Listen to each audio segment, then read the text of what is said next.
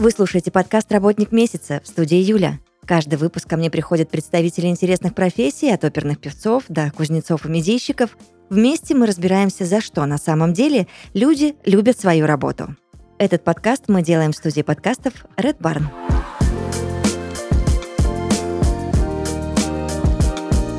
Подкасте «Работник месяца» врач-уролог-андролог, а также врач-онкоуролог Денис Валерьевич Алтунин. Здравствуйте, Денис Валерьевич. Добрый день. У меня к вам очень много вопросов. а Некоторые из них, конечно же, будут банальными, но у многих из нас в голове они в тот или иной момент возникают, поэтому давайте во всем потихонечку разбираться. На старте объясните, пожалуйста, мне и всем нашим слушателям, кто такой врач-уролог и чем он занимается. Врач-уролог – это специалист, который занимается диагностикой, профилактикой и терапией заболеваний, в первую очередь, мочевыделительной и мужской половой систем.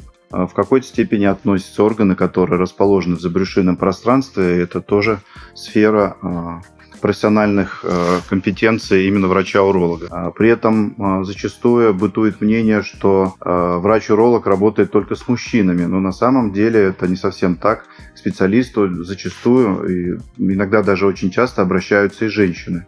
Когда речь идет о заболеваниях почек, то два специалиста занимаются этим органом.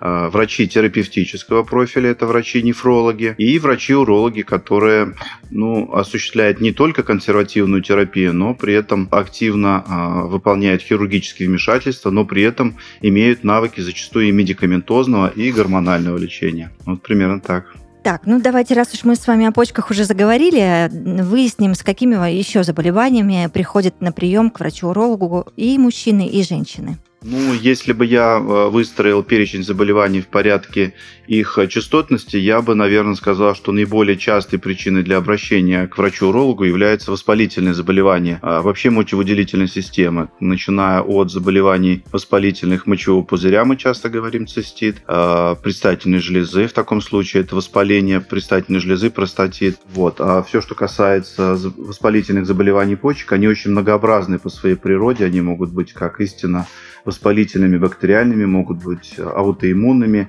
и носят очень различную, э, различные проявления. Это может быть классический нефрит, гломерулонефрит, ну и, конечно же, наиболее распространенная форма заболеваний почек – это пиелонефрит. То есть э, из названия следует, что в процесс воспаления вовлекается как непосредственно сама почка и ее выделительная часть, да, лоханка, пиелит. И в этом отношении вот воспалительные заболевания – это номер один плане частотности обращения к врачу-урологу. А, Часто врач-уролог сталкивается с доброкачественными и недоброкачественными заболеваниями а, как у мужчин, так и у женщин. Эта группа, конечно же, очень большая. Помимо этого, то, что характеризует э, наиболее нарушение обмена веществ, это мочекаменная болезнь. И, э, как правило, э, данное состояние носит срочный характер, или у нас есть термин, это, как правило, ургентное состояние, то есть срочные, скоропомощные, а, когда камень идет из верхних мочевых путей, из почек, с этим состоянием ну, пациенты уже живут всю жизнь. Они совершенно четко помнят эти проявления почечной колики. И зачастую это требует незамедлительного обращения а, к врачу-специалисту, зачастую даже через э, службу скорой помощи. Следующее по частотности, с моей точки зрения, это различные гормональные и э, изменения, которые возникают у пациентов и пациенток на различном а, возрастном их периоде. Э, Для мужчин, конечно же, это уже больше э, задача для андролога, но тем не менее гормональные изменения, которые возникают в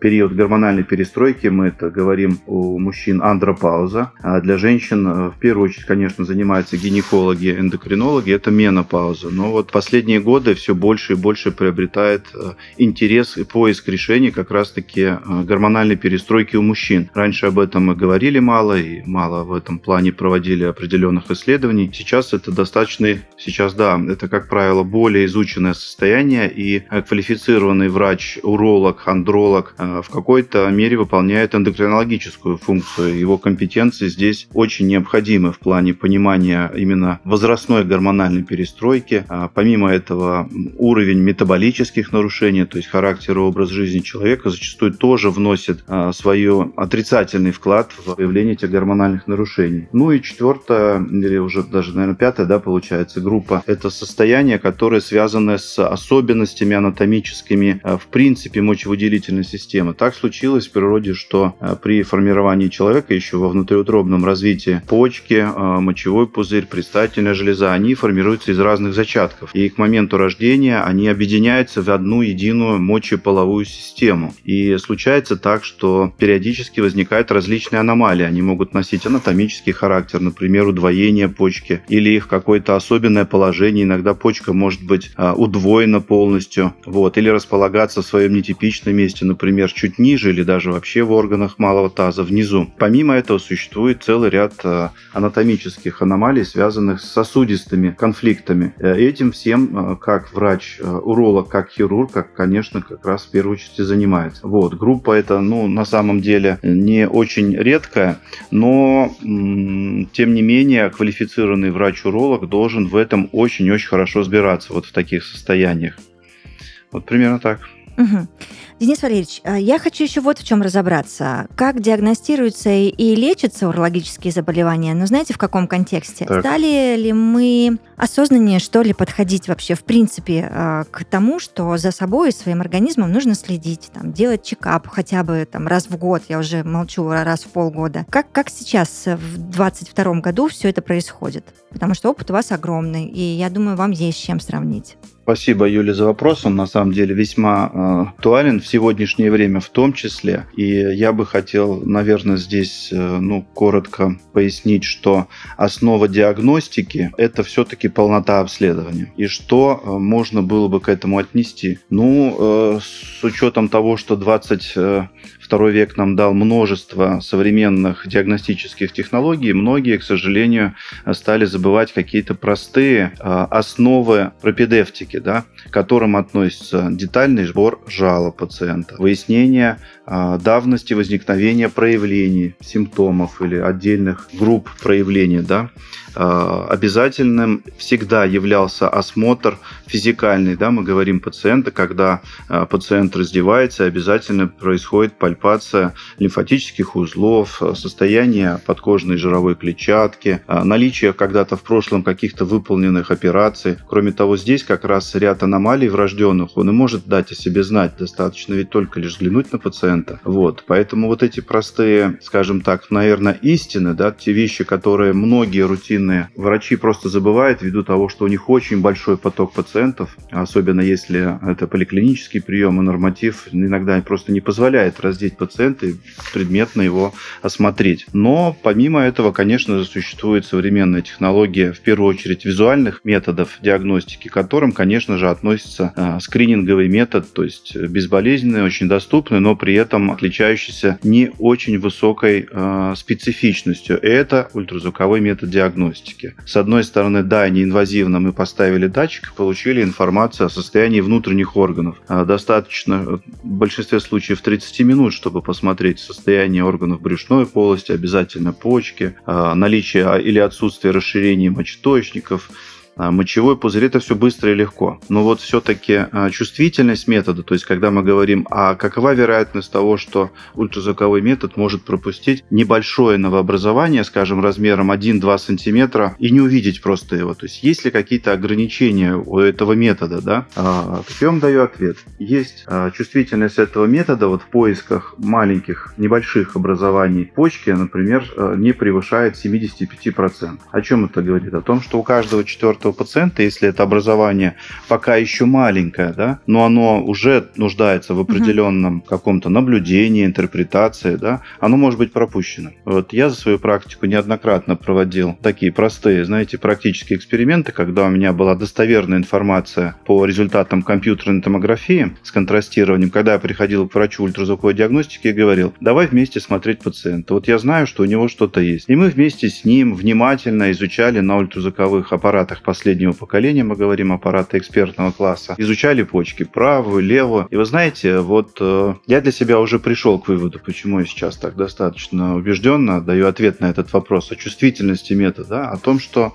э, какой бы ни был квалифицированный врач ультразвуковой диагностики и современный аппарат УЗИ, он в каком-то проценте случаев просто не сможет увидеть новообразование небольших размеров. Оно, может быть, не угрожает жизни пациентов, но ведь э, неправильно, наверное, вот современной позиции позиции, когда мы говорим о том, что вы знаете, вот я вам сейчас сделал ультразвуковое исследование, у вас все чисто, у вас все хорошо, у вас ничего нет. Ведь это в каком-то смысле уже не совсем правильно поданная информация, ведь так? Безусловно, конечно. А как часто мы сталкиваемся с тем, что после э, вот такого исследования ультразвукового врач э, говорит, что да, все хорошо, все у вас нормально. Ну, то есть нужно тогда делать сноску на том, что чувствительность метода, на котором проведено исследование, не превышает 70%, 75%. Да, и что в ряде случаев просто, ну, возможности ограничены. Да, это простой скрининговый метод, но он не позволяет на 100% быть уверенным. Так вот, э, уже если говорить дальше о совершенствовании диагностики, когда речь идет о более чувствительных и современных методах, ним относится, например, компьютерная томография с контрастированием. Это тот метод, который я упомянул только что. Угу. Конечно же, без а, особых оснований делать его никакой необходимости нет, но малейшее подозрение на наличие мочекаменной болезни, наличие каких-то сосудистых аномалий, а, наличие вот как раз-таки объемных образований любого происхождения, будь то жидкостное образование, мы это называем, их называем кистами, или какое-то а, образование, которое характерно и сравнимо по плотности с почкой. Конечно же, компьютерная томография дает наиболее э, современную, четкую интерпретацию того, э, с чем мы столкнулись. Э, наверное, примерно до 98% мы повышаем чувствительность диагностики в таком случае. И то, как вы уже из моей риторики, наверное, догадались, да, там условно полтора-два процента сложных случаев для диагностики даже после вот такого компьютерного обследования, они все равно могут оставаться. Что у нас есть еще? А, у нас есть магниторезонансная томография. Совершенно другой по своему принципу а, метод исследования, но дающий такую же детальную структурную информацию о, в первую очередь, анатомическом состоянии органов, как почек, э, крупных сосудов почечных, мочеточников, предстательной железы, железы. Вот. И этот метод э, в совокупности с перечисленными ранними, конечно же, повышает точность диагностики, ну, там практически до 99%. И все равно, как вы понимаете, да, э, до конца мы не можем быть уверены, по какое по природе своей э, заболевание, с которым мы столкнулись. И вот здесь я бы хотел отметить, что работая онкоурологом уже долгие годы, мне очень часто приходится пояснять пациентам, что если я вижу по данным этого метода исследования, вот который которым относится ультразвук, компьютерная томография или МРТ, какое-то объемное образование, и у него есть характерные признаки, которые подсказывают мне, что здесь мы можем столкнуться с онкологическим заболеванием, то основным методом в каком-то смысле и диагностики, и лечения является хирургический метод. Что это такое? Это внимательно, особенно на современном этапе, лапароскопически зайти к почке, визуализировать вот это образование и сделать либо его удаление в пределах здоровых тканей и сохранить почку. Ну, либо, если оно ну, чрезмерно большое, конечно, иногда выполнить органоносящую операцию в виде нефрактомии, мы говорим, да, то есть удаление почки. Так вот, окончательный диагноз в этом случае, когда мы идем на операцию, по сути, имея в руках только лишь данные, ну вот, да, высокочувствительных методов, все-таки они высоко, да, повышают точность диагностики, но само, сам диагноз у нас появится только после того, когда морфолог даст э, описание структуры микроскопическое этого удаленного образования. И вот э, природа природа и статистика этих заболеваний такова, что только лишь хирургическое лечение и удаленная часть э, или полностью орган с опухолью даст нам окончательный ответ. И вот здесь, конечно же, э, уровень диагностики уже, конечно, 100%. Уже роль морфолога дать э, окончательный диагноз, поставить точную структуру этого образования, особенно если носит онкологический характер. И уже на основании этого происходит выбор окончательной тактики дальнейшего введения, наблюдения пациента, необходимость каких-то дополнительных мер, кроме хирургического лечения. Вот. Поэтому здесь, отвечая на ваш вопрос, я вот поставил в углу именно вопрос э, чувствительности различных методов и зачастую необходимость э, их обязательной комбинации между собой. Э, при этом надо как бы резюмировать, что ни один из методов диагностики, когда речь идет об онкоурологических заболеваниях, не является юридически окончательным диагнозом. Мы можем только лишь предполагать с очень высокой достоверностью, но не более того. Вот, примерно так. Так, Денис Валерьевич, я вот послушала ваши ответы и сижу, да. обдумываю уже мой следующий вопрос, потому что, а, ну, к сожалению, это в любой профессии, да, не только в вашей, ну и в моей, там, и еще можно миллион примеров привести. Не все обладают такой профессиональной чуткостью, вот как, как которую вы мне сейчас описали, да? А как вот тогда выбрать, найти хорошего уролога? Хорошего специалиста? По каким меткам его определить? Ну, в каком-то смысле, наверное, вопрос провокационный, но я для себя, наверное, тоже да, давно нашел этот ответ, потому что мне, как, ну, собственно, тоже человеку зачастую приходится искать и для себя врача. И угу. здесь, наверное, я сделал для себя вывод такой. Первое – это, конечно же, личное общение. А в процессе личного общения есть э, все-таки целый ряд э, тех признаков о том, что вы столкнулись со специалистом, который вовлечен, который компетентен, а, э, действительно заинтересован в помощи. Да? То есть вот здесь я специально не упоминаю никаких слов, связанных там, с профессиональным стандартом, да? вот, или там с рекомендациями каких-то сообществ профессиональных. Нет. Вот. Важно, чтобы м, человек, который находится вместе с вами, напротив вас, ну, я имею в виду врача, на самом деле любой специальности, и, конечно же, наша, она, ну, особенно в этом плане является показательной, потому что одно дело диагностика, да, когда, ну, в принципе, большинство специалистов с этой задачей на современном этапе, конечно, справятся. Выполнят вот тот каскад обследований, и, пожалуйста, вуаля, у тебя на 99% диагноз есть. А дальше начинается самое главное. Как выбрать врача, который уже будет осуществлять инвазивное да, действие, оперировать. Э, в каком-то смысле все ждут э, гарантии результата. И вот здесь как раз-таки во время личного общения можно было бы и поднять ключевые вопросы, связанные с опытом врача, а, иногда с тактическим, с тактическим хирургическим опытом, да, а, как принимается решение, например, об органосохраняющем лечении, а правильно ли такую опухоль сохранить, а может быть все-таки идти по пути более радикального лечения и а, почку, там, вот если речь идет, например, о заболевании почки, да, онкологическом, а ее убрать. Вот, поэтому, когда речь идет именно о выборе тактики хирургического лечения. Вот без личного общения, на мой взгляд, все равно не обойтись. Зачастую это определяет на многие, иногда даже годы общения врача а, с пациентом. Почему? Он прикрепляется в каком-то смысле, он понимает, что здесь ему уделяют э, время, э, действительно стараются помочь и достигают результаты. Уже в последующем, когда речь идет об этом же заболевании, если оно требует наблюдения, либо о заболеваниях у близких людей, э, люди идут уже к врачу, который отличается вот этими как бы очень ну, такими навыками, которые связаны с банальной эмпатией, да, то есть вовлеченностью в желание помочь, разобраться и быть скрупулезным в деталях.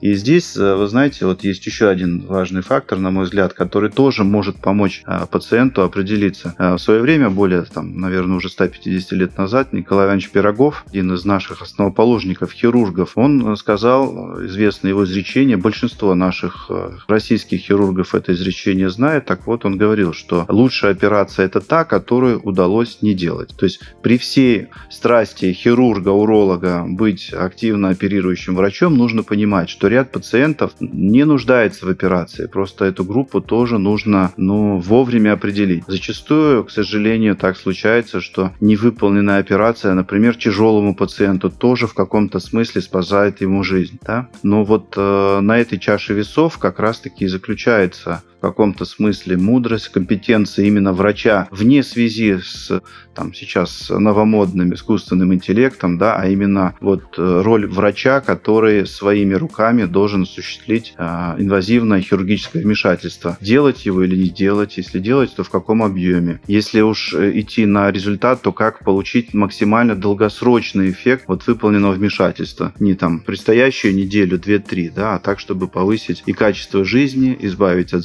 заболевания и, может быть, даже раз и навсегда закрыть тот или иной вопрос, будь то мочекаменная болезнь или там аденома предстательной железы, ну или, как, конечно, какие-то опухоли. Вот, поэтому обязательно личное общение и каскад вопросов. Вот так же, как мы с вами сегодня, э, ну, по сути, обсуждаем в каком-то смысле простую, злободневную тему, да, вот, но также ее можно э, обсудить с врачом, подготовить каскад вопросов и открыто получить на них все ответы. А, кстати, а вот эм, американская система э, пациентской организации она, собственно, и рекомендует так поступать. Подготовьте перечень вопросов, которые вы хотите обсудить с потенциально вашим оперирующим хирургом. Да? Вот, задайте ему все самые каверзные вопросы в отношении ожидаемой продолжительности жизни, эффекта от операции в короткий период и в долгосрочный. Вот, поэтому современный мир дает возможность, во-первых, получить изначально ответы на эти вопросы, ну а во-вторых, именно именно сделать акцент на выборе врача, когда э, нужно будет, может быть, даже психологически понять, а, он готов действительно вам оказать помощь, вовлечен ли он в процесс скрупулезного разбора всех жалоб, симптомов и, естественно, выполнения самого уже важного действия, да, там, хирургического вмешательства. Вот,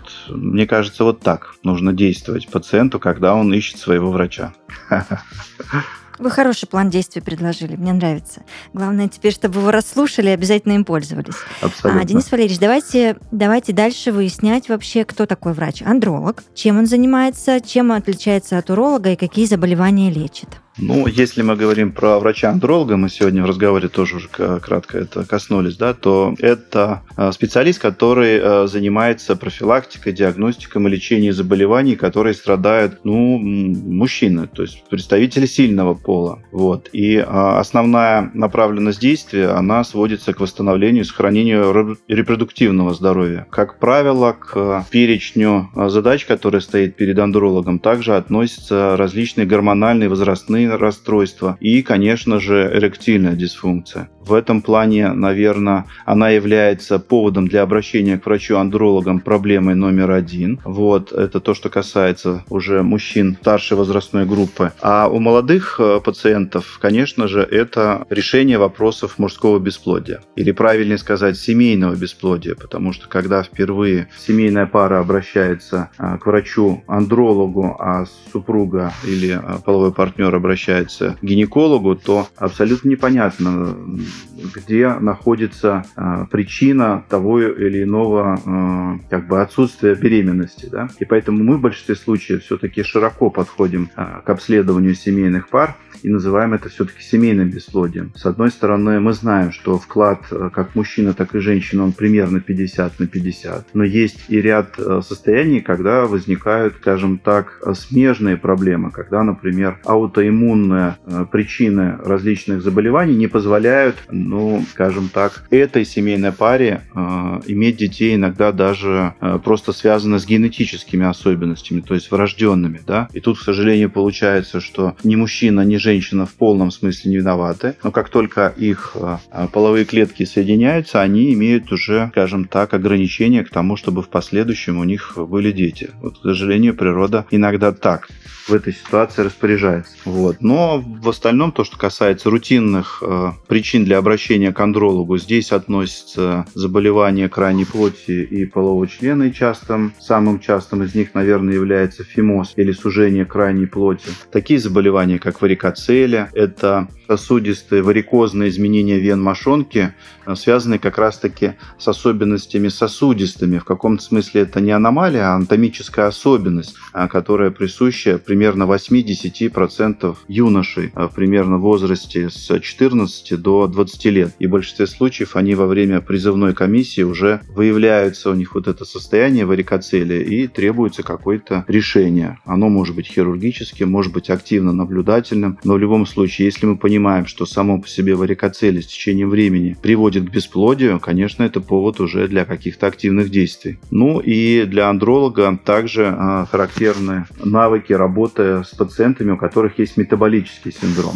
Что это такое? Вот сегодня мы кратко коснулись того, что а, с возрастом есть гормональная перестройка, а если на этом фоне есть еще определенный дисбаланс в характере питания пациента, да, когда у него есть избыточная масса тела, у него это может характеризоваться тем, что в избытке образуются женские половые гормоны. Так, опять же, природа придумала, а поскольку их а, зачастую метаболизм и а, синтез может осуществляться в жировой ткани. Так вот, все это в комплексе приводит к такому симптому комплексу, который носит название метаболический синдром, да, как, который, как правило, сопровождается избыточной массой тела, эректильной дисфункцией, а, слабостью и так далее. Вот это вот все андрологи. Угу. Они занимаются этими проблемами. Расскажите мне, пожалуйста, соприкасаются ли, если да, то как андрология и сексология? Ну, здесь бы я так, наверное, ответил на этот вопрос. Они соприкасаются в какой-то части случаев, потому что сексолог э, и вообще клиническая сексология – это специальность, которая занимается больше, скажем так, психоэмоциональным э, состоянием пациента И не всегда пациент, если он э, столкнулся с этим заболеванием впервые, он нуждается сразу же в, по сути, в обращении к психологу. Да? Вот. Поэтому зачастую происходит это таким образом. А, если клиницист понимает, что для пациента э, его возникновение, состояние вот, например, эректильная дисфункция носит такой, вы знаете, характер эмоциональной возбужденности, и это приводит к тому, что он испытывает двойной дискомфорт от того, что у него есть болезнь. С одной стороны, есть какое-то органическая предпосылка, там анатомическая, сосудистая и так далее, гормональная. А другое дело, если к этому присоединяется психоэмоциональный комплекс, который приводит к тому, что пациент начинает слишком сильно сопереживать этой ситуации, избыточно на нее отвлекается, тем самым просто-напросто формируя круг вот такой патологической обратной связи, ухудшает ситуацию. В тот момент, когда он бы должен был, ну, условно говоря, на психологическом уровне отвлечься и помочь себе, там, медикаментозно или еще как-то, он не может этого сделать, поскольку психологически просто агравирован на заболевание, да, то есть сконцентрирован настолько, что в каком-то смысле иногда это приводит к различным паническим состояниям, да, вот, отвлеченностью от решения проблемы и так далее. И вот здесь, конечно же, сексолог зачастую носит характер специалиста, который в комплексе помогает в реабилитации и восстановлении лечения такого пациента. Хотя зачастую случаются эпизоды, когда врачу-урологу или врачу-андрологу пациент приходит непосредственно с приема сексолога, да, когда а, пациент, будучи уверен, что у него никаких анатомических проблем нет, есть вот только какая-то а, психологическая зацикленность на какой-то проблеме, на приеме у сексолога выясняется, что никакие методы не помогают. Здесь уже нужно проводить более а, стандартное медицинское обследование. Вот. Поэтому союз андролога и сексолога, в принципе, в своей природе должен быть обязательно. И э, в большинстве случаев, когда речь идет, например, о реабилитации после хирургического лечения, особенно после э, фалопротезирования, да, то есть это установка имплантов в половой член, да, очень часто э, врач-сексолог играет определенную роль такого человека, который помогает полностью реабилитировать пациента в таком психосексуальном плане, да. Вот. Ну и методы, конечно, которые использует сексолог, они э, ну, требуют совершенно иных компетенций. Это отдельная специальность, она отдельно э, сертифицируется, да, и поэтому у нее требования весьма специфические. То, что они должны быть в обязательной связке, это совершенно точно точно. А давайте теперь разберемся, что такое онкоурология. Вы чуточку, вы же, в принципе, об этом говорили сегодня, но хочется еще побольше подробностей. Да, Конечно. Ну, вот на сегодняшний день онкоурология достаточно востребованная специальность, а, хотя бы потому, что вот по статистике последних лет онкоурологические заболевания в доле вообще всей онкологической заболеваемости занимает порядка 21-22% от всех злокачественных новообразований. И речь в данном случае идет о заболеваниях э, почек, мочеточников, мочевого пузыря и у мужчин предстательной железы. В этом направлении онкоурология переплетаются таким образом и урология, и э, классическая онкология со всеми ее принципами, как хирургическими, так и требованием к последующему диспансерному наблюдениям за пациентов. Ну и в какой-то степени, конечно, андрология, потому что выполняя онкоурологические заболевания, часто они сопровождаются утратой той или иной функции. И вот здесь, конечно, в связке с андрологом э, ряд вопросов иногда носит лечение э, поэтапное, условно говоря. Сначала мы оперируем онкологическое заболевание, реабилитируем пациента, проходит период, когда мы уже спокойны за его онкоурологическую настороженность, но поскольку функция утратилась, э, речь идет о тех или иных восстановлениях функции. Например, эректильной функции то же самое. Мы можем выполнить фалопротезирование. Да? Вот. И здесь очень важно, чтобы, опять же, консилиум врачей и их тесное между собой взаимодействие позволило в последующем, даже несмотря на наличие у пациента онкологического заболевания, жить ему полноценной, а, качественной жизнью, ну, и максимально снизить те проявления, которые могут возникнуть вот вследствие такого иногда агрессивного лечения. Ну, это онкоуролог. Угу. Я понимаю, что мой следующий вопрос, он, казалось бы, простой, но он очень объемный. И тут, наверное, всего и не перескажешь, да, тем более, что мы ограничены, к сожалению, с вами э, во времени. Но вообще, насколько распространены, ну, процентное соотношение вы уже озвучили, и как лечатся онкологические заболевания мочеполовой системы? Я бы мог еще детализировать э, чуть-чуть информацию о том, что порядка 22% э, это доля всех онкологических заболеваний. Но самая частотная из них, которая в принципе занимает второе место среди всех онкологических заболеваний, да, это как раз-таки рак предстательной железы. Порядка 12% вообще в структуре всей онкологической заболеваемости. Это данные примерно 2019 года в Российской Федерации. И мочевой пузырь и почка делят между собой примерно 4-4 2,5% во всей структуре. Ну, то есть, условно говоря, ну, получается сколько? Каждый двадцатый примерно с высокой вероятностью может получить то или иное заболевание. И, конечно, с годом этот риск растет. По данным э, ряда э, больших исследований доказано, что к 80 годам вероятность столкнуться с тем или иным онкологическим заболеванием практически достигает 30%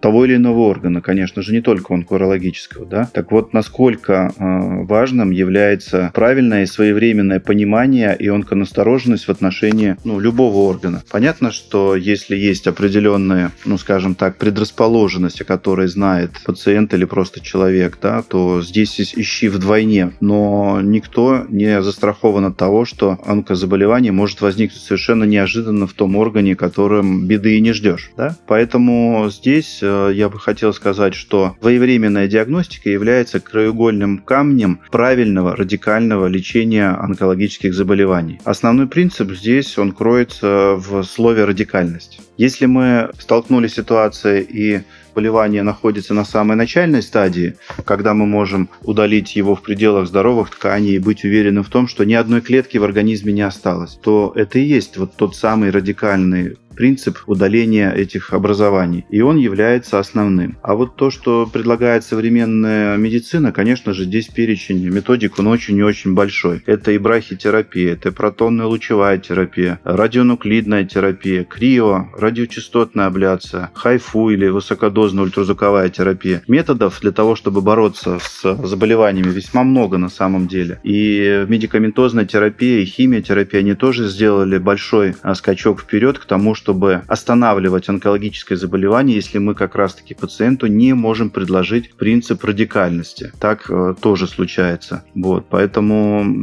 главная э, основа – это своевременная диагностика и своевременно максимально полный объем радикального лечения. В большинстве случаев, конечно, такое лечение носит комбинированный характер. Например, химия плюс лучевая терапия или химия плюс оперативное лечение. Поэтому это уже все в каждом индивидуальном случае определяет консилиум врачей. Угу. А, Денис Валерьевич, а есть ли вообще какой-то минимальный перечень анализов, который поможет сохранить мужское здоровье?